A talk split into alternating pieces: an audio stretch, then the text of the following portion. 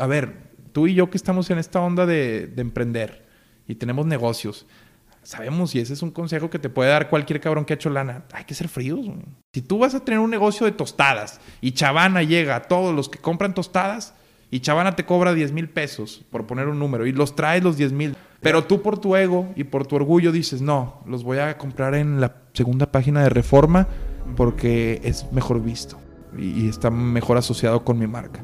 Si posicionar marca es tu objetivo e hiciste lo de Chavana, válido. Pero si quieres vender y te fuiste por la hoja del norte, pues entonces estás No haciendo la- no estás haciendo las acciones congruentes o no estás alineando tus acciones con tu plan de, de negocios. Sabemos que el aprendizaje te vuelve inmortal. Y para ganarle esa batalla a la ignorancia, hoy vamos a viajar directamente al Olimpo. Platicaremos con un coloso experto en su área y aprenderemos la estrategia maestra para tener éxito en cada proyecto. Estos secretos son para ti que quieres dejar un legado en este mundo. Yo soy Eliud Isguerra. Bienvenidos al podcast Titanes.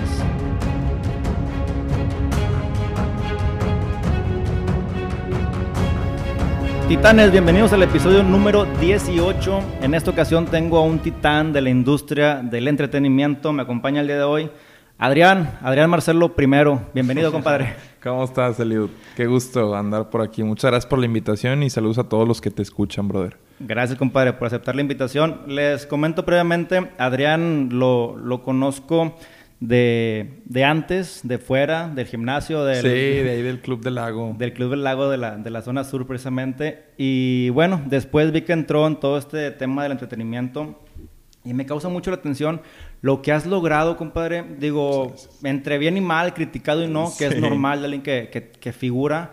Eh, ¿Cómo has ido creciendo hasta que hoy has- te he visto que andas de comentarista, andas en Ciudad de México, andas muy activo? ¿Cómo fue este crecimiento y lo tenías planeado o no?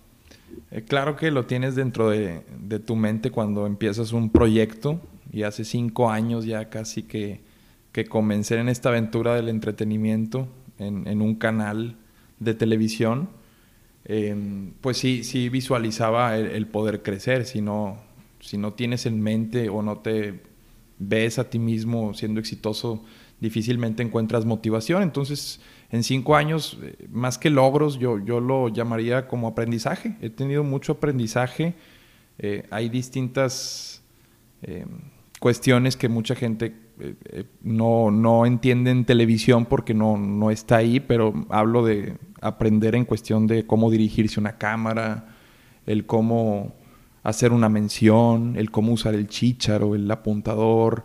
Son, son toda una serie de cuestiones que en cualquier ocupación requieres ir desarrollando y, y logrando la pericia. Y admiro mucho esa parte porque tienes una visión y creas una visión en el, oye, ¿qué sigue de esto? Si digo esto, ya estás Sí, viendo sí, dos, sí. tres pasos adelante de cómo va a caer la gracia adelante. La vas formulando la estrategia, ¿no? Me, me dice mucha gente que, que me escribe a veces y, y- y pues yo, en- yo entiendo, también siempre lo he dicho, juego ahí en la línea y es el riesgo, pero me dicen, no piensas lo que dices.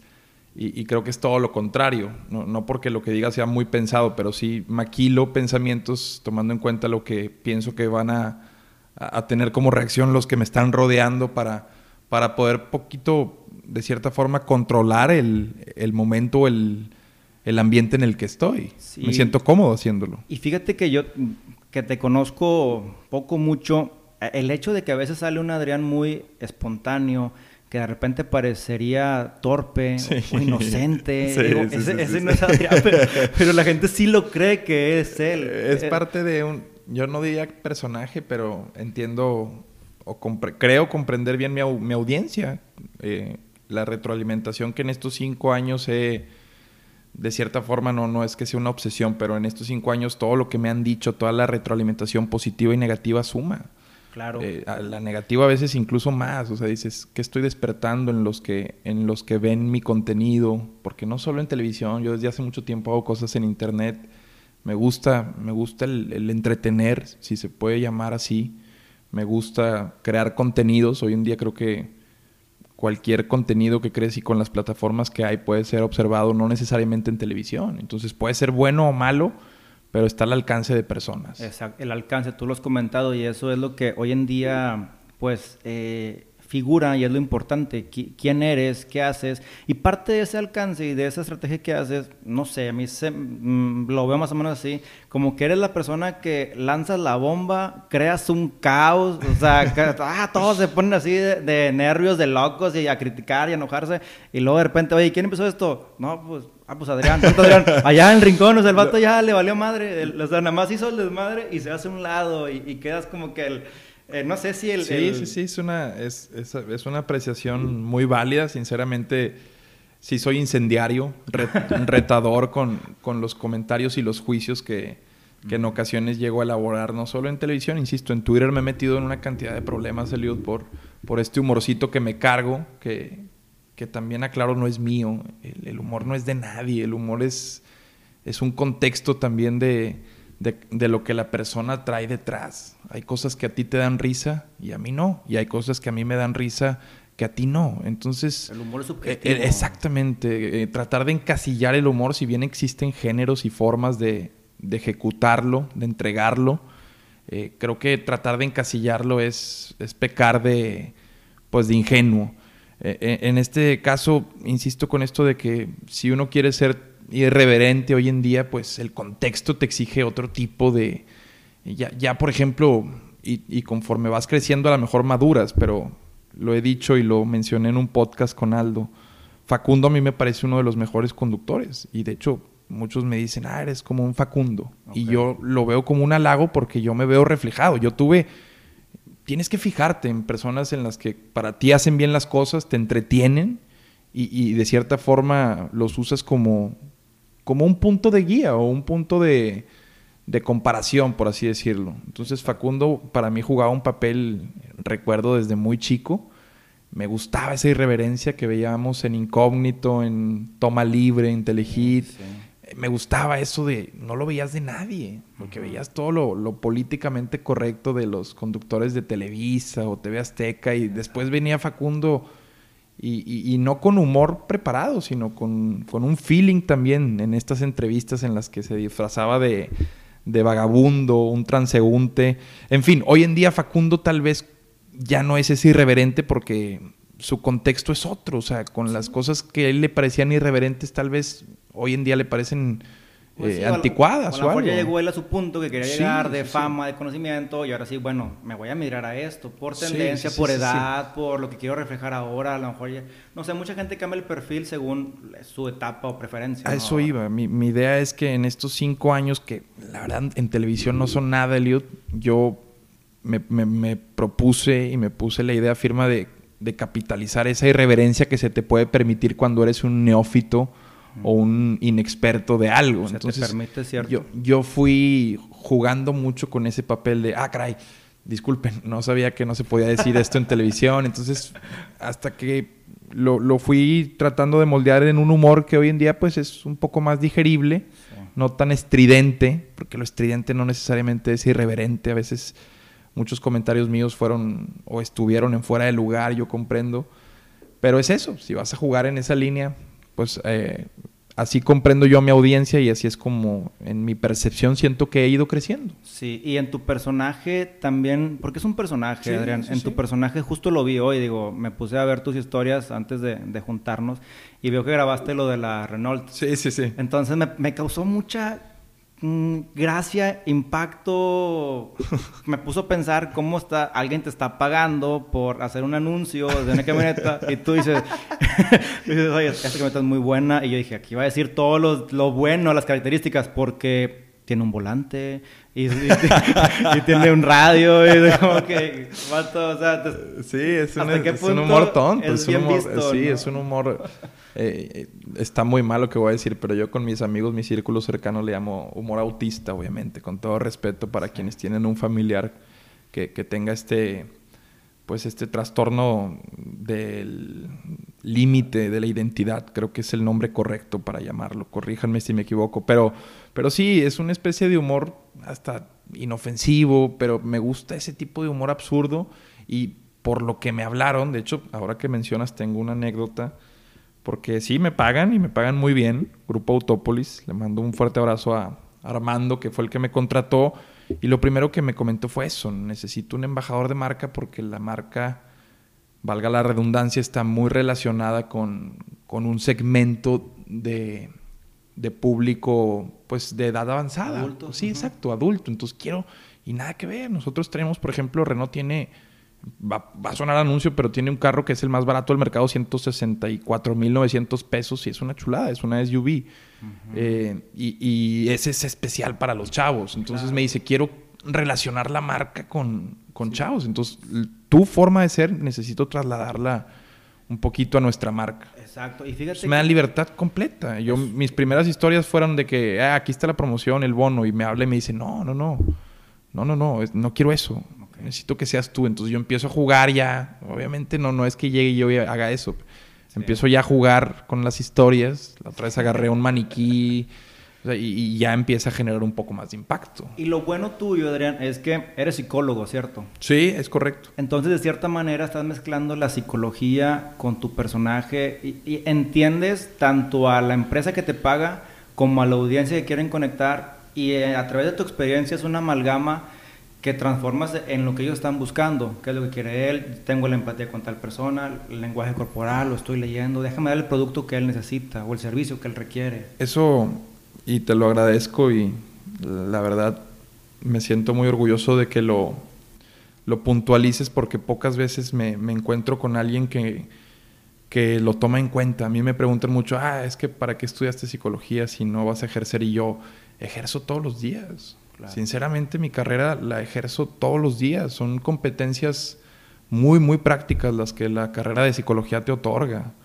Son cinco años en la Universidad Autónoma de Nuevo León que sinceramente me, me cambiaron un poquito el enfoque, así como cualquier arquitecto tiene una forma de ver la vida, así como un nutricionista o como un licenciado en eh, contabilidad, en fin, cuando estudias psicología constantemente, si, si las competencias fueron bien absorbidas, constantemente estás observando, eh, estás analizando para bien y para mal. Entonces yo juego mucho con eso. Eh, y para las audiencias, para un entendimiento de audiencias, sobre todo en mi caso, cuando voy a un nicho, lo que en mercadotecnia se conoce como un nicho de mercado, yo voy a un nicho que consume un humor negro o que va en contra del status quo.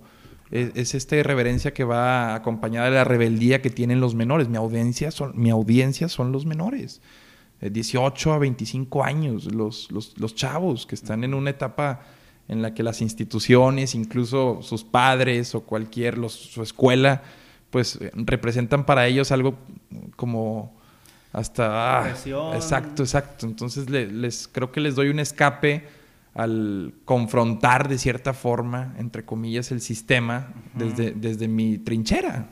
¿Y qué tan, tan responsable te sientes o qué tanta presión tienes tú al saber que te siguen miles, miles, miles, miles de personas y lo que tú digas, lo que tú hagas, es un, va a repercutir porque se repercute tu pensamiento a través de tus redes tremendamente, de un alcance interminable. ¿Hasta qué punto dices tú, estoy tranquilo o lo estoy haciendo bien o sabes que esto no lo voy a decir para no afectar a la sociedad porque puede a mediano plazo sí, sí realmente causar un caos, definitivamente, no sé. definitivamente. Ahí también es un dilema ético de tener o que te den una, una audiencia, de estar en una plataforma que, pues que es masivamente consumida. Ya un poco a la baja y ya también ante la irrupción de las redes sociales, pues imagínate. Creo que todos, no solo los que trabajamos en televisión o tenemos un micrófono, tenemos esa responsabilidad si llegamos a mucha gente. Y sí me quita el sueño, sinceramente. Hay ocasiones en donde... eh, y las mismas redes te lo, te lo hacen ver. O sea, si tú... No es que, no es que sienta que me equivoque, pero eh, he hecho bromas, he hecho eh, juicios en los que a veces sí digo, ¿qué, qué ganaste con esto? O sea, sí, sí hay veces en las que el impacto que pueden tener mis chistes, palabras, conductas, eh, me, me pone a pensar en si estoy tomando un camino correcto. Después, después te digo, Después me due- después me duermo un rato y se me pasa. No quiero pintarme aquí como una, una madre de la caridad, sinceramente. Ya cuando llega la quincena digo, chinga, sí valió la pena. No, no es cierto, no es cierto. Pero No, es aprendizaje, digo, va eh, sí, sí, sí, vas, vas moldeando un poquito tu, tu forma de ser con base en lo que va recibiendo a cambio. Lamentablemente o afortunadamente en este caso, sobre todo en este punto de, la responsabilidad social que hay en tener un micrófono, yo tengo, gracias a Dios, muy buena retroalimentación de un segmento de personas que sí entienden que estoy, estoy bromeando de cierta forma o estoy eh, eh, estoy diciendo las cosas con el único y firme objetivo de contar un chiste o entretener. Creemos muchas cosas en base al entretenimiento. Te platico. Yo admiro mucho tanto a ti que te conozco como a, a Chavana. No, no consumo el contenido. Claro, claro. Pero realmente no consumo televisión. Sí, sí, sí. No, no, televisión. No es, correcto. Pero como que ya no me llama mucho la atención consumirlo. Y, y Chavana, la gente lo critica y le dice no tiene cerebro. Pero yo, yo me acuerdo cuando era el mundial de Corea-Japón, sí, 2002 que me desvelaban las madrugadas a ver los partidos. Estaba Chavana con Eliodoro y eran las noches del Mundial. Sí, cómo no. Si lo recuerdas. Se acaba el Mundial y sigue las noches del fútbol. Sí, sí, sí, sí. Primer tiempo y luego segundo tiempo y luego se queda la noche del fútbol. Pero ya para esto que te digo pasaron cinco años más o menos y seguía Chavana en el mismo horario con la misma audiencia o incluso mejor. Entonces yo le digo a la gente, Chavana es un caso de éxito porque tú en el 2012 veías la noche del fútbol y no hablaba nada de fútbol. No, no, no. Pero fue innovando en base a lo que el, mercado y su audiencia que le alcanzó a comprender estaba buscando. Eso, y cuando tienes, eh, y ahí trasladado a quienes te escuchan y este perfil emprendedor, un evaluador de desempeño, no me vas a dejar mentir, siempre es pues una herramienta muy valiosa, o sea, o el medir constantemente lo que estás haciendo, ya sea a través de números, a través de encuesta, no sé, pero una forma de medir. Y el rating en televisión es algo que ayuda mucho. Entonces ellos, a propósito de esto que comentas, los productores, se dan cuenta que mm, cuando le ponen ingredientes extra fútbol a estas noches del mundial, que su único objetivo era, exacto, su único objetivo era ¿Te acuerdas los horarios? Por el uso horario, eh, los juegos eran a las 2, 3 de la mañana, entonces era manténme ahí a la gente despierta para el juego. O sea, sabemos que están ahí despiertos, o sea, atrápalos. Entonces se van dando cuenta con varias cositas, como el rating vas, vas, vas, y, de repente. Muy complicado, ¿no? Desde las 10, sí, 11 sí, tener la gente despierta. el, el, formato de multimedia son programas de 3 horas.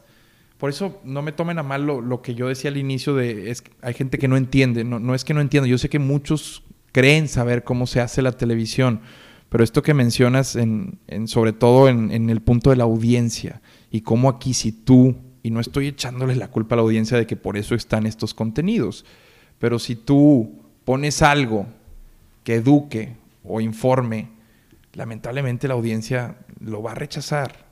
Y la televisión es un negocio. También si, si cumple con un rol educativo y social, yo comprendo eso. Y me costó comprenderlo. Porque al principio era los que también solo estaba viendo el lado de la rentabilidad, que en este caso los dueños de multimedios lo que quieren es rentabilidad. ¿Cómo atrapas rentabilidad en televisión? Venta. ¿Cómo haces venta? Con rating. Pues no vas a vender si tú no tienes, si tú no le dices, le dices al cliente, bueno, pues esto no lo ve nadie, pero fíjate, es el mejor contenido. Pues claro que HB te va a decir, entonces, ¿por qué me voy a anunciar contigo? O sea, me o sea, lo, ideal hoy en, o sea, y, siempre ha sido así, el deber ser sería combinar un buen contenido con una buena venta, porque llegas a través de buen contenido a la gente, con un producto no necesariamente nocivo. Y no es que el de multimedia sea nocivo, pero es lo que platicábamos tú y yo, contenido basura, definamos qué es basura. A ver, ¿cómo le llaman a las papitas? Comida chatarra, ¿no? Y nos las comemos, o sea, es chatarra metafóricamente. Yo puedo entender que le digan televisión basura metafóricamente a multimedios. Lo entiendo a la perfección, pero que se consume, eso no me lo van a negar. Es como, es como un corn dog en Disneyland. O sea, sabes que los efectos que tiene un corn dog, pues, pues qué cantidad de azúcar, de, harina, la salchicha es un embutido, una mezcla de uñas con pezuñas y no sé qué más del puerco, sangre. Y como quiera te lo comes, te lo embutes. y, no, y no vamos por ahí con esa doble moral de, ah, pues yo no, yo no consumo corn dogs o papitas. Pero sí lo hacemos con la televisión. Porque están inmiscuidos otros humanos y porque también nos vemos reflejados en esos humanos que aparecen en ese cuadro. Pero los hábitos y costumbres que tiene, y eso lo ve cualquier persona que estudie mercadotecnia, los hábitos y costumbres que tiene cierto tipo de mercado y otros son muy distintos y mucho, muy variables. Entonces, veo constantemente que hay personas que critican multimedios cuando ni siquiera son parte, por así decirlo, del mercado al que va, la marca que criticaron, el anuncio que criticaron, pero estás ahí, estás ahí, o sea, estás ahí viéndolo y algo tiene que te atrapa o algo tiene que te causa morbo. Eh, hay muchas personas que no les pues, no, se sienten orgullosos de decir, incluso lo niegan, que lo ven, pero se pueden decir que lo, se acuestan viéndolo. Tienes razón. Mucha gente que conozco lo niega y lo reprime, pero cuando sale un tema, ahí está. ¿Cuándo lo viste? Es que prendí la televisión nada más y ahí estaba. Y, a mí me llegan muchos comentarios, Elio, de, oye, no lo veo, pero esta vez le aprendí y estabas diciendo esto, cabrón, hijo de tu pinche madre. O, hijo. Sí, sí. Y, y, eso, y eso también hoy en día también es la plataforma, el A mí mucha gente me escribe, eres lo único bueno de multimedios. ni me siento lo mejor de multimedios y ni, ni, lo peor, pero mucha gente me dice, nada más veo por ti multimedios. O sea, hoy en día el YouTube es una plataforma, este podcast es una plataforma de llegar a otras personas y que te conozcan. La televisión es otra plataforma. Creo que si no las aprovechas y si te fijas en la calidad de la plataforma, pues siempre vas a estar ahí. Eh, pensando en que te pongan todo a tu disposición para dar buen contenido y no. Pero cuando ves... Vine, una aplicación de 6 segundos en su momento, sacó a los mejores creadores de contenido hoy en día. O sea, hoy en día es, si te fijas en la plataforma, estás destinado a fracasar. Fíjate en tu contenido, en lo que estás diciendo. Y eso a mí en este, en este sentido me, me produce a veces frustración que se me catalogue por mi plataforma, por ser de multimedios cuando eh, una fama me persigue, porque mucha gente cree, o sea, cree esta fama que tengo de decir puras estúpidas, pero no se ponen a veces a escucharme, o sea, ve, los programas que hacemos, por ejemplo, en mitad de mitad, eh, estamos de jurado y a veces les digo cosas buenas a las, a las chicas que me nace decirlas de, de una persona y, pues bueno, parte también del personaje, yo entiendo, pero vamos a ese en serio, un programa de entrevistas, que tenemos buenos invitados, tratamos de hacer una pauta informativa y sigue siendo del ecosistema de multimedios. Entonces, sí, no. sí, sí. Digo, la verdad se, se cataloga acá y siempre por la por el donde nos conocieron y la gente que se queda en esas plataformas creen que solamente estás ahí. Yo me acuerdo mucho de, de D99, que estabas tú en la noche en cabina grabando en vivo, programas a las 11, Ahí tuve que empezar, ahí tienes que Con un tema totalmente distinto, o sea, un tema cultural, hablabas de gobierno, hablabas de sociedad, hablabas de eh, el radar, ¿cómo no? En el radar, yo me acuerdo, digo, si era D99, ¿no? Sí, sí, sí, ahí sigo, ahí sigo. Ahí sigues. Todavía estoy. Ah, tres cápsulas. Ahora hacemos cápsulas, o sea, ese, ese era un, una especie de podcast, una emisión que hacíamos un Facebook Live que era muy, muy padre. Se trataba de un tema que polarizara la opinión y buscar crear comentarios o propiciar que se hubiera eh, opinión al respecto. Y las cápsulas nos está yendo muy bien y es en YouTube, en YouTube en donde es otra plataforma. Entonces, hoy en día, si quieres que te vaya bien, ya no hablemos de likes y eso, si quieres que te vaya bien o, vivir del entretenimiento, tienes que estar presente en todos. Y fíjate que eh, todos lados. comparto mucho esa parte y ya no es nada más una exigencia a nivel industria de entretenimiento, es como persona como marca. ¿Tú crees que cuando pides un trabajo se fijan en tu currículum y toman la decisión? No, no, no, no es Van a tus redes. Sí. Te checan tu Instagram, tu Facebook, tu LinkedIn. Y, y, si tú dices, oye, ¿sabes qué? Tengo una plataforma que me dedico a esto, tengo este movimiento, tengo esta marca, apoyo esto. Van a decir, ah, mira, tenemos a un líder. Exacto. Tenemos a alguien que toma decisiones, tenemos a alguien que sabe de marketing, tenemos a alguien que no tiene miedo. Bueno, vente. Vamos a mezclar ahora lo que tú sabes hacer con el trabajo que te ofrezco para causar algo en sinergia. Eso. Creo que se lleva gran parte de los nuevos empleos y es necesario, es obligatorio. Eso que comentas es, es vital, sí. Y, lo ves mucho en los mercadólogos, que, que, se ven a sí mismos como una marca para bien y para mal, sin, si buscamos el balance sin deshumanizarnos, o sea, vernos como una marca en el sentido de que nos vendemos, constantemente nos estamos vendiendo, y eso es algo que puede sonar cliché, pero cualquier conversación que te vaya a generar dinero, hoy en día prácticamente es, una venta. O sea, y no, no la tenemos que ver como tal.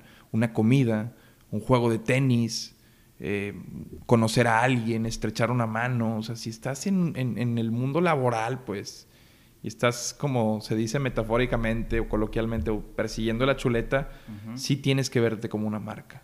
Y todo lo que haces hoy en redes sociales, digo, después está el extremo de, completamente mandar una imagen, obsesionarse con mandar una imagen que no es, pero encontrar el balance también es enviar el mensaje correcto en redes sociales. Y más ahora, digo, estoy leyendo un libro que se llama Tribus de Seth Godin. Está, está muy interesante en el que te dice, oye, es que ya no está democratizada la, la, la, influencia. En estos momentos ya no es como que, ok, tienes que estar en Televisa o tienes que estar aquí para poder tener presencia. Hoy en día eh, es una cantidad increíble de manera en que puedes tener presencia como líder. Y a lo que voy con todo esto es que antes a los herejes pues los, los mataban, ¿no? Sí, te hacer el contexto, te Hoy en día ser un hereje eh, digital o ir en contra de algo, la gente lo aplaude, de como que hoy se atrevió a ir en contra. Eso. Y vas, vas en contra, pero ese mismo contra te levanta, o sea, finalmente el impulso como un avión, ¿verdad? Eso, eso, eso que mencionas y, y, es un buen fragmento que eliges traer a colación de, de ese libro, porque es eso, o sea, hoy en día tú puedes para empezar, e, encontrar sentido de pertenencia hoy en día lo puedes hacer con estas tribus y subtribus que hay en cualquier lado. Hoy en día ya, hijo, con un videojuego tiene una comunidad grandísima. Eh, o, no sé, el hábito de plantar árboles, de reforestar, una comunidad grandísima de personas. los que no comemos gluten, los que subimos al cerro, hasta en los que se drogan hay un subtribu. O sea, e, es tan es tantos, tantos y tantos los grupos a los que puedes pertenecer y lo que las redes sociales te permiten organizarte, que definitivamente ya, ya no es como que te sientas desconectado. Claro. O sea, hoy en día se, se, puede propiciar una conexión de la persona y por eso se siente más a gusto estando en, el mundo digital. Sí, porque son conexiones. Un poco de la paradoja que te presenta Steven Spielberg en, Ready Player One, cómo muchos pueden hacer esa vida o ser exitosos o ser lo que no son en su vida en redes sociales. Exactamente. En, su alter ego pueden hacerlo ahí totalmente. Ahora la vida de sueños. con esta onda del streaming también en los videojuegos, toda esta onda del Twitch y y, la cuestión de donaciones para que sigas haciendo contenido ah, es, es, una cosa increíble. O sea, cualquier niño, por ejemplo, estos eh, me sorprendió que el ganador de Fortnite, eh, 3 millones de dólares y no rebasa los 25 años. O sea, ha, cambiado, ha cambiado muchísimo la forma en la que el mundo eh, otorga incentivos eh, a la gente también. Esta recompensa inmediata y, y, le cuesta, a los que más les cuesta entenderlo, naturalmente son a las generaciones eh, más, exactamente, la generación X y los baby, bueno. Ellos van a decir, ¿cómo que 3 millones a un niño por 25 años por jugar videojuegos? Pues no se hace nada para el mundo. Bueno, pero pues la gente lo aplaude. Y es que, lo que la, la, industria del consumo, volvemos a lo mismo, lo cambió todo. Antes, antes como cuál era la vía para llegar también a, una, a las generaciones eh, chicas, a través del padre. O sea, Toys R Us, ¿cómo le vendía juguetes a los niños? A través del padre. Hoy en día tú puedes ya llegar a los niños, no, no te hablo de venderles, pero puedes impactarlos directamente eh, mucho más fácil, ya no solo con anuncios en la hora de los eh, caricaturas. O sea, el consumo ha cambiado, exacto. Los anuncios, sale de repente anuncios, oye, no sé, Uber. Oye, ¿qué es el anuncio de Uber en YouTube Kids? Bueno, pues es que se están formando futuros clientes de alguna manera. ¿no? Puedes ir trabajando exactamente la marca. No se sabe el alcance que pueda, que pueda llegar a tener. Y ya que le metes ciencia también a la mercadotecnia, es los que están pensando por nosotros ahorita y con toda la cuestión de Big Data también, que juega un papel importantísimo ahora en la, en la revolución en esta cuarta revolución ya informática. 4.0. Eh, la cuarta transformación, me acordé. Pero los que están, van, imagínate, los mejores científicos forman parte de estas empresas eh, ¿Hasta qué punto crees que seamos nosotros los tomadores de decisión? No, no, no. Y ya, no, no sé, nos escuchan, nos ven. Las decisiones que tomamos muchas veces están orientadas inconscientemente por mucho contenido microcontenido o, o, de forma masiva ni te das cuenta están llegando a ti, o sea, te impactan en colores, o sea, la psicología de que usan el neuromarketing, eh, ya entras a una tienda en, en, plazas de estas ya avanzadas y el, mismo olor, la música, exacto. Te... Metropolitan Center, sí. yo ya sé, cada que voy digo, ah, voy a oler a eso, sí, típico. ¿Te gusta o no? Ya sabes que viene de ahí. Todo, todo tiene un respaldo, o sea, creo que ha llegado a ese punto los avances en mercadotecnia que yo creo que no. sinceramente, conscientemente una decisión está manipulada eh, por un N fin de, Sí, de pequeños factores de que pequeños fueron llegando factores, exactamente. de manera consciente. O sea, te lo pusieron ahí o no, pero, ah, vamos a comer aquí. ¿Por qué? ¿Se me antojó? Me acordé, sí, sí, sí, no sí, sí, me acordé de la, de la de Inception, la estaba viendo hace poquillo, la, la película del origen de, pues, creo que todos la han visto, la de Christopher Nolan, como, como para hacer que los, lo- los, o sea, le, le plantan la idea, o sea, la premisa de la película es plantar una idea a través de los sueños en, un- en una persona para que tome una decisión sin que, pare, sin que sea forzada, por así decirlo, la, la decisión. Entonces, es jugar con esas cosas que aparecen en los sueños para que no, pues no delatar que, que alguien está manipulando. Atrás, todo eso. Exactamente. Y si la gente se quiere asustar más, digo, pónganse a ver todas las temporadas de Black Mirror. Uy, uy, uy, cómo no. No, o sea, son, no son zafadas, o sea, son esas hacia lo que vamos. Es algo Impactan muy- porque Muy real. hay una tendencia de que para allá podrían ir las cosas. O sea, por eso impacta. Es un hecho. Realmente, si, si no causaría eso que causa la serie si, si no fuera eh, creíble, porque si no sería ficción. Sería ficción. Sería simple y sencillamente ficción. Lo que impacta es de que, madre, güey, o sea, sí sería una solución, o le meten ahí una especie de, de verdad a la serie que hace que impacte mucho. ¿Cómo se le llamaría eso? Digo, no es real, tampoco es ficción, pero es una realidad a... A mí me gusta que a 10 años, compadre, 15 años. Sí, hay un a mí hay un capítulo en Black Mirror, ya que le entraste a eso que me impacta. No sé si lo llegaste a ver, mi buen.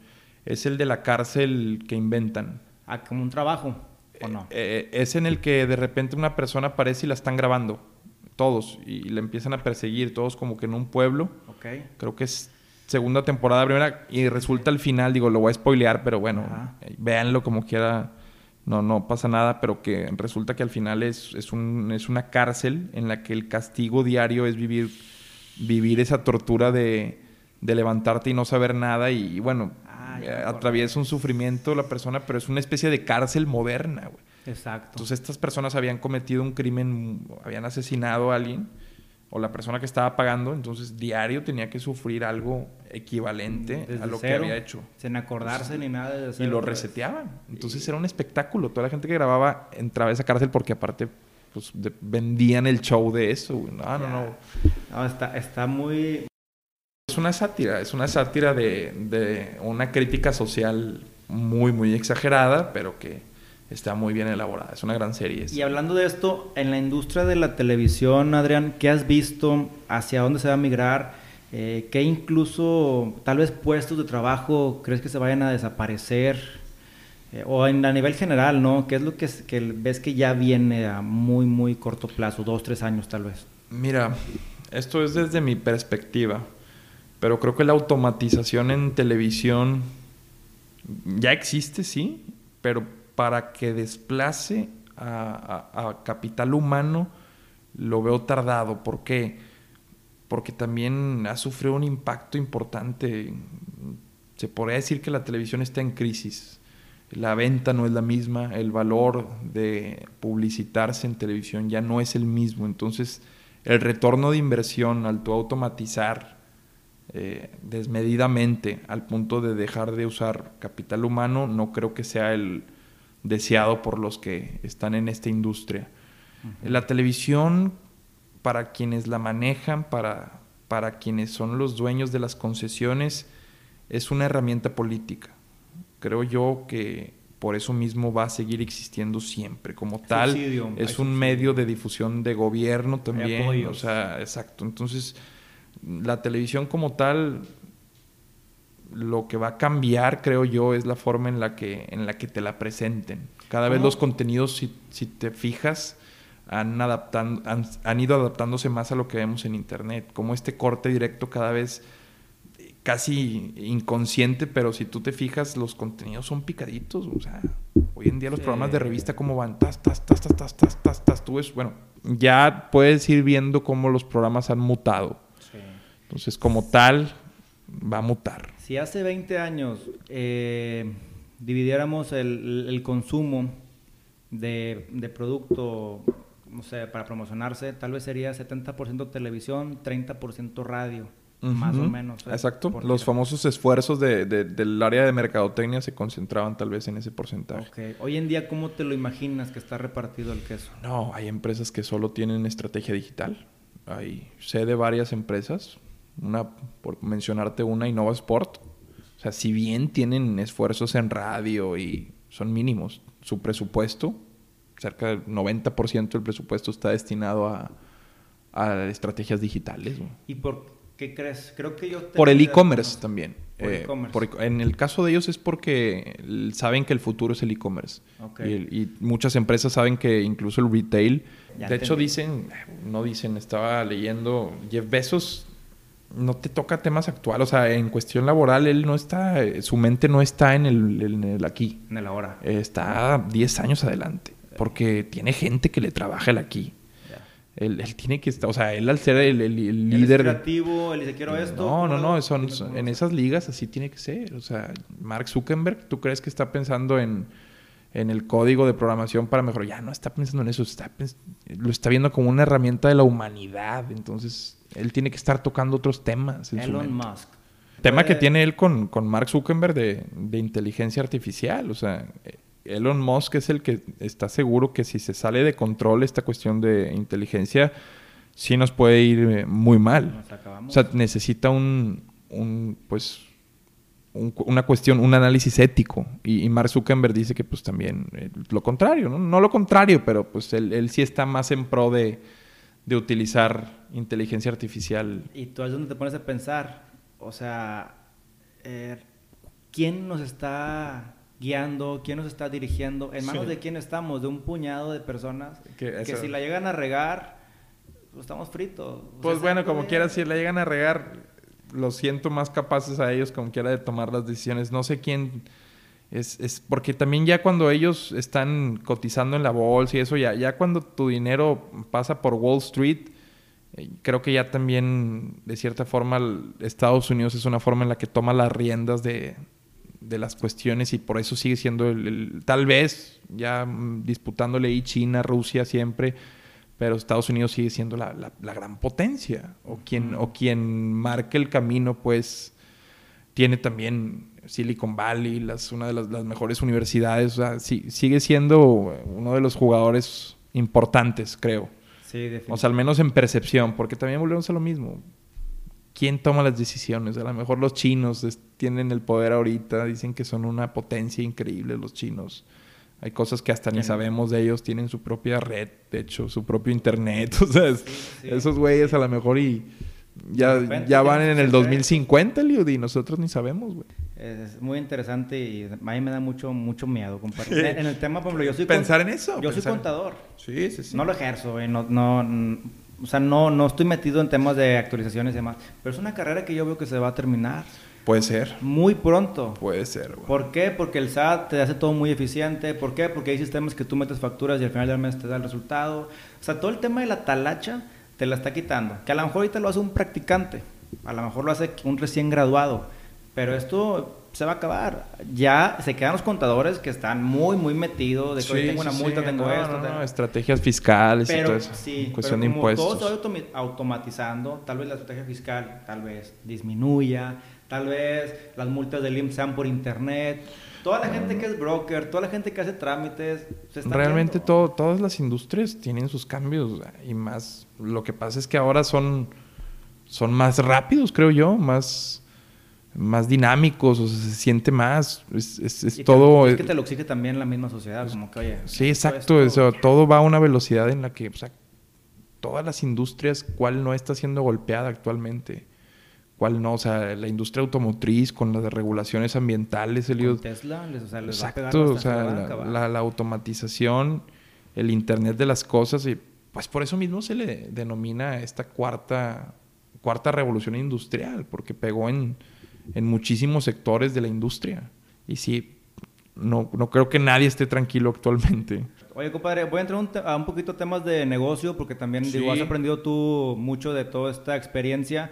Has, has mm, bien o mal, aguantado críticas, levantado críticas, y, yo sé que tú luchas por mantener también.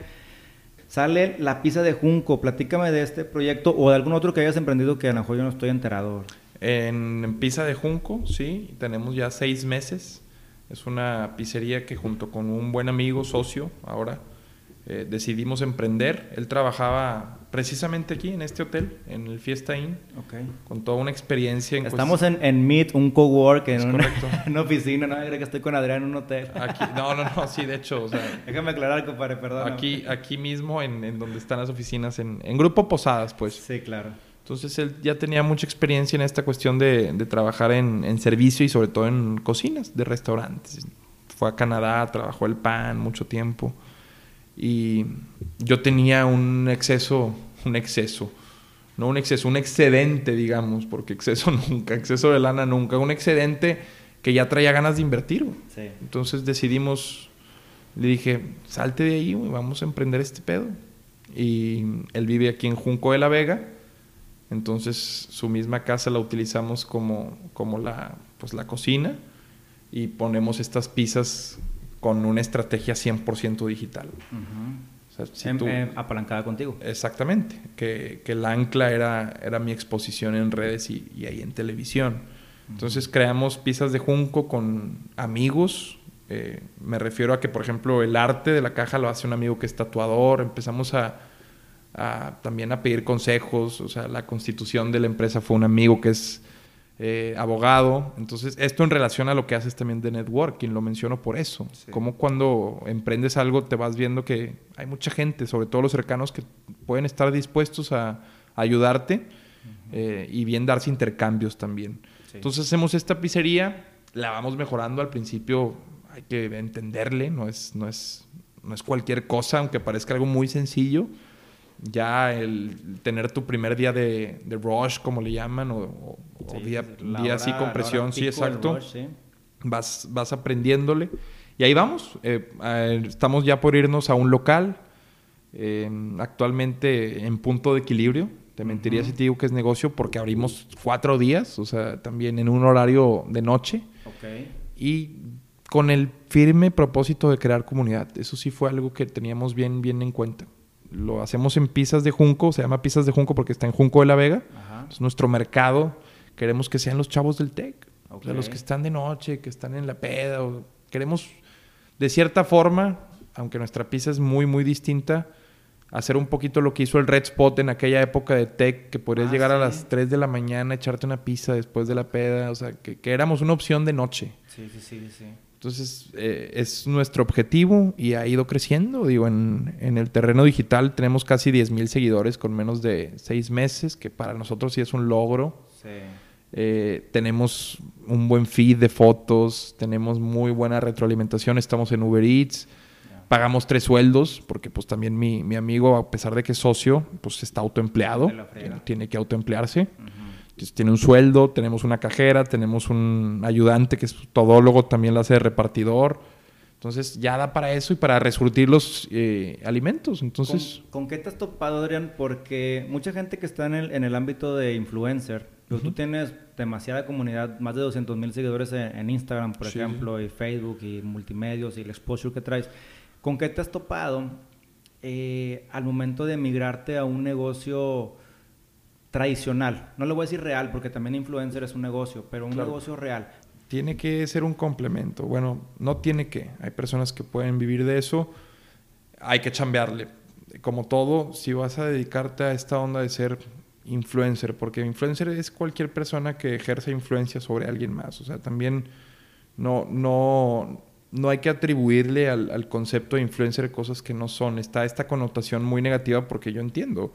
Muchos muchos, y los, tal vez los más seguidos, pues no, no es como que te ofrezcan, no, no, no quiero hablar de, de, contenido, pero algo más que anunciar una marca.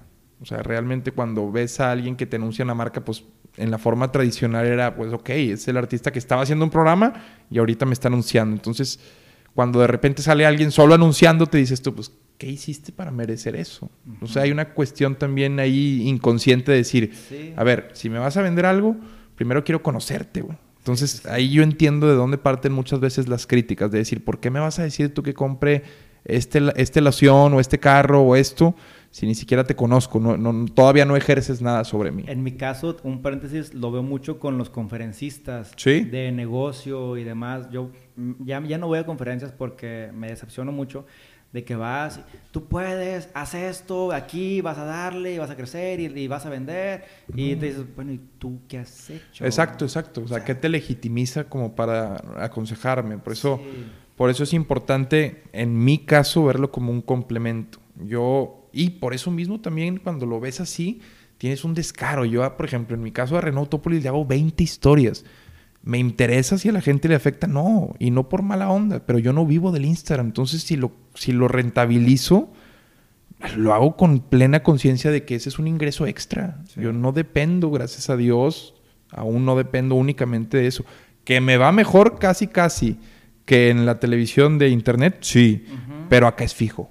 Acá estás hablando de que no es algo fijo. Entonces, a eso iba con que si te vas a dedicar a eso, tienes que chingarle como no tienes idea. Tienes que estar mandando presentaciones a clientes de, tratar de convencerlos. A ver, ¿por qué te voy a contratar? O sea, muchos, insisto, a veces criticamos, pero también no, no hay un conocimiento de lo que hay detrás de cerrar un cliente en redes sociales.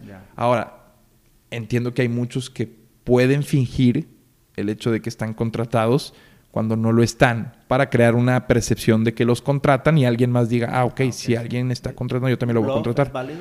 Es válido. Eh, y bueno, no puedes tapar el sol con un dedo. Hoy en día, a lo que iba con lo que todos somos influencers, tú puedes subir el Eliud y tal vez tu sobrino que tiene 13 años que dice, no mames, yo quiero ser como mi, mi tío Eliud. Y puedes subir, eh, ¿sabes qué? Prueben chamito, el, no, no sé, el Yakul, lo que sea. Y tu primo lo va a querer Ahí tú estás haciendo la influencer. o sea, a eso voy con que cada quien tiene un micro y están los microinfluencers también. Entonces, hay eh, marcas que sí saben trabajar con influencers y vaya que le sacan provecho. Cuento el caso de una de las más criticadas, Mariana Rodríguez. Lo platicaba también en otro podcast. Tengo un amigo que trabaja en Invictus. La contrataron para hacer eh, un awareness, le llaman, como que crear expectativa sobre el lanzamiento de unos tenis fila. Lo anunció Mariana, se acabaron los tenis. Entonces, cueste lo que cueste, si tú te quitas esos telarañas morales que traes de, ay, es que no aporta nada, y nada más la ves con ojos de me va a servir o no, conociendo a tu audiencia, si sabes trabajar con influencers, puedes sacar toda tu venta. O sea, es saber trabajar. Muchas veces yo llego, me hablan, me hablan marcas y em, es lamentable que prácticamente llegas, llegan, llegas y ya están sugestionados, güey. Yo, no estoy, yo no soy influencer, pero mucha gente me busca, gracias a Dios, me, me escribe y me dice, oye, tengo un restaurante, oye, tengo esto. O sea, no estoy hablando de marcas, sino de gente que... Y hay gente que a veces, ok, va, y ya está sugestionada de que, ok, los influencers y así, ok, entonces ni siquiera confías en trabajar en esto, lo estás haciendo porque lo viste a alguien más que lo hizo o porque te recomendaron. Entonces, para trabajar con influencers, tienes que quitarte de eso de, ah, es que su contenido, eso. Pídele los testigos y pídele sus demográficos, ve a quién llega, ve en quién impacta, ve qué tipo de engagement tiene con los comentarios de sus fotos y ya, basta. Y que vayas alineado con su... a ver, si somos, si estamos en, tú y yo que estamos en esta onda de, de emprender y tenemos negocios, sabemos, y ese es un consejo que te puede dar cualquier cabrón que ha hecho lana, hay que ser fríos. Claro. O sea, si tú vas a tener un negocio de tostadas y Chavana llega a todos los que compran tostadas y Chavana te cobra 10 mil pesos, por poner un número, y los traes los 10 mil destinados a, a, inversión, a publicidad. Pero tú por tu ego y por tu orgullo dices, no, los voy a comprar en la segunda página de Reforma, eh, de Grupo Reforma, porque es mejor visto y, y está mejor asociado con mi marca. ¿Cuál es tu objetivo? ¿Posicionar marca o venta? Si posicionar marca es tu objetivo e hiciste lo de Chavana, válido. Pero si quieres vender y te fuiste por la hoja del norte, pues entonces estás no, haciendo no estás haciendo las acciones congruentes o no estás alineando tus acciones con tu plan de, negocios. Sí, claro, definitivamente. Entonces es, eso. Si vas a trabajar con influencers, quítate esas telarañas de si aporta no. Claro que puedes asociar tu marca con buenas, con buenos embajadores. No está peleada una cosa con la otra. Pero hay gente que se quiere ir por la fácil. Llegan con Poncho de Nigris. quiero que me anuncies, pero también cuando hablan de Poncho Nigris, ay, no, hombre, es que no aporta esto y lo otro. Por eso, pero te quieres saltar las 10.000 trancas de posicionar tu marca para que te la anuncie alguien que llega a millones. Pero te da pena. es que no, no, no se puede todo, güey. o sea, es, es, eso. ¿Qué quieres? Construye tu marca, posicionala y que venga la venta sola. Entonces. Es necesario, totalmente necesario. Y se lo digo a mi socio que estamos en una situación privilegiada en la que, gracias a esta exposición que, que me dan los medios en los que, en los que me desenvuelvo, pues no es como si de pronto dos personas dicen vamos a poner una pizzería. O sea, nosotros tenemos el impulso de mi cuenta. Entonces, por eso mismo la pizzería en estos seis meses ha tenido un crecimiento exponencial, se podría decir. O sea, de, querer como, crear comunidad aquí, gracias al alcance que tengo, nos preguntan mucho si tenemos en Cumbres, en Guadalupe, en San Nicolás. Entonces nos va, dando un, nos va dando un poquito la perspectiva de que es franquiciable. en un futuro puede ser franquiciable. Pero yo estoy en el firme cometido primero de posicionar la marca, de crear una marca y de crear una comunidad aquí. Yo creo que hoy en día hay quienes se van por la... No es la fácil, franquiciar, pues no estoy diciendo que sea fácil, pero... pero en fin. compadre. Oye, Adrián, para cerrar el, el episodio, me gustaría que pues nos dejaras algo en cuanto a temas de, de lo que ha sido tu perfil, tu carrera, el empuje, el hecho de abrirte camino, tal vez el hecho de romper el paradigma, el hecho de olvidar el que dirán, de convertir una crítica en algo, en algo bueno. O sea, de todos esos cinco años, lo que has aprendido, ¿qué nos dejarías a la gente que te escucha que le pueda servir a ellos en sus vidas, proyectos, intenciones, en sus dudas, en sus miedos? Fíjate que yo iría en contra de esta cuestión que muchas veces, ahora que lo mencionaste, recibimos como consejo de olvídate del qué dirán. Yo diría que todo lo contrario, Liud. Fíjate en el qué dirán y con base en eso trabaja, sobre todo si quieres estar en la industria de entretenimiento y, con un rol en el que llegas a muchas personas o a entretener de forma masiva, por así decirlo. Eh, fíjate en lo que en lo que quiere la gente. a ver, ¿qué hace un comediante? ¿Qué hace un buen comediante? ¿Qué hace Franco Escamilla?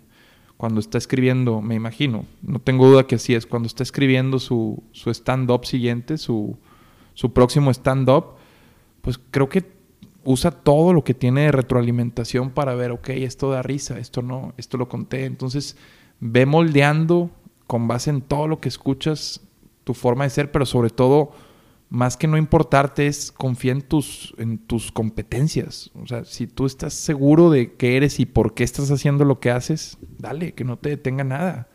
Y, no, no que no escuches a los que en el camino te van aconsejando o creen que te están aconsejando. Todo suma, todo. Si tú eres una esponja, todo suma. Eh, lo importante es saber con qué quedarse. Una retroalimentación hay que masticarla. No, no se rechaza nunca, nada más porque no te dicen lo que es o lo que quieres escuchar. Se mastica y después ya. Pero primero hay que probarla. Igual en la vida, hay que sentir el dolor para poder apreciar un estado de, salud. O como, como cuando salimos de una enfermedad no nos sentimos hasta renovados, que volvimos a nacer. Así es esto. El dolor, el aprendizaje, la chinga es la que te hace apreciar los momentos chingones y esos picos y crestas que tiene la carrera. En cualquiera así va a ser, entonces construyete un buen personaje, construyete una buena marca, como lo hemos platicado el día de hoy, pero ¿cómo? Pues agregándole cosas de valor, güey. Tienes que agregándole, ir agregándole puras cosas de valor, un diplomado, un eh, taller, una certificación, en cualquier, en donde estés, eh, todo suma. Eh, hasta la forma en la que te diriges con, con, la persona con la que estás hablando, deja algo, pues. Entonces sería eso, trabajen, trabajen en, en ustedes más que no escuchar. definitivamente es una... Eh, en el camino es un, te vas convirtiendo en, otra persona, en, algo siempre, siempre mejor. Pero, pero con la apertura de, de, o sea, si vas por, un, por ese camino con los oídos tapados, pues difícilmente vas a darte cuenta cuando estás eh, cometiendo un error. Entonces, sí. sí, es escuchar a la gente. O sea, no, Y no. como es tú, lo que- lo que desecha, desecha. O sea, hay, hay, hay, hay- cosas que vas a escuchar que inme- o sea, inmediatamente sabes que no, no hay nada en ellas. Pero hay cosas a veces malas que también llevan algo bueno. O sea, una- llevan un una- esa- independientemente de si tú ya le caes mal o si hay un sesgo de la persona, le nació decirte eso. Entonces, si a alguien más que respira en este mundo le nació decirte algo, es por algo. Tú lo provocaste, güey. Entonces muchas veces nos vamos con que, ah, la gente me tiene envidia y eso, y luego, no, a lo mejor no es que te tenga, o sea, tú le, hiciste, le hiciste sentir algo, o sea, eh, insisto que somos un cúmulo de experiencias que nos hace reaccionar de formas muy distintas, por eso tratar de, de encasillar o ser tan generales a la hora de hablar es a veces contraproducente. Sí, definitivamente. Adrián, me dio mucho gusto platicar con, contigo, con el, Adrián normal, fuera de la televisión, pero como quiera, quisiera que, que nos dirige, dirigieras a las redes donde, donde también encontramos personajes diferentes. claro, ¿no? claro, claro, tres, claro. cuatro canales. ¿cómo- Tengo en Twitter tengo Ay, perdón, ¿y quién es Adrián en cada uno? O sea, nada más para saber cómo estás. En Twitter tengo una personalidad muy ácida. Ahí, si son de piel delgadita, no me sigan. Porque como son en, cien- en 240 caracteres, tengo que tratar de ser chistoso. Pues a veces caigo en lo, en lo ofensivo, pero no lo hago con esa intención. Adrián M10 es mi cuenta en Twitter. A veces también cuando hay época de fútbol me pongo muy futbolero y hago polémicas baratas. En mm, Instagram estoy como Adrián Marcelo 10. Ahí últimamente he tenido chamba. Hay marcas que me pagan por hacerles publicidad, pero la hago de forma honesta, transparente, desenfadada. Eh, y eh, ahí estoy en Instagram como Adrián Marcelo 10. Ahí también a veces subo historias pues, chistosas. Me gusta, me, me gusta siempre estar eh, aportando ahí algo. Ajá. Y en Facebook como Adrián Marcelo primero, ahí subo videos también y me, pues la neta nunca me comunico con la gente que me sigue. Yo solo mi, mi forma de, de- de consentir pues o, o de cumplir con el like o devolverles algo es tratando de hacer un video que arranque una o dos carcajadas. Ahí Si hay dos o tres personas que se identificaron, pues lo agradezco. YouTube, En YouTube hago los videos de radar. muy bueno. No tengo un canal como tal, me dicen mucho que lo haga. Es un proyecto que tengo, que es otra forma de, de monetizar también. Pero en el. Nada más pónganle el radar de I99 y les van a aparecer los más de 100 radares que tenemos. Hemos ido al metro, hemos ido a mercados, hemos ido a universidades. Es una especie de turismo urbano, una cápsula de turismo urbano que gracias a Dios nos está yendo muy bien. Está chida. Y pizza de junco. Pizza de Junco, arroba la pizza de Junco, arroba la pizza de Junco, así nos encuentran con doble Z y pídanse una. Mi buen, tú por invitarme tienes cuando gustes una de cajón, carnal, Ahí lo que está. gustes. Y te, felicito por todo esto de negocios y cheves. Eh, recuerdo haber ido a tu primer eh, sesión de Es networking. cierto. Fuiste el maestro de ceremonias del primer evento. Sí, con. Wasabichi. eh, recuerdo que estuvo también. los güeros. Sí, jugó los los güeros. güeros. Estuvo chingón, güey. Estuvo chido y te agradezco el, el apoyo, compadre, porque No, de, no, de pues- camaradas me apoyaste y fue un muy buen arranque rodearte de gente pues de mucha confianza No, y pues mucha siempre- capacidad. La verdad que te la rifaste y la gente que está ahí se vaya, este vato Sí. no, lo, no lo conocía así. Sí, claro, Los claro. que dabas y todo muy, muy... eh, No, muchas gracias, brother. Eh, y siempre, pues, que alguien trae ganas de hacer las cosas chido, pues, ¿por qué no apoyarlo, cabrón? Desde donde se pueda, muchísimas gracias, cabrón. Te agradezco, compadre. Bueno, esto fue el capítulo 18 con Adrián Marcelo. El, fíjate en el que dirán, compadre. Muchas gracias, carnal. A huevo, carnal.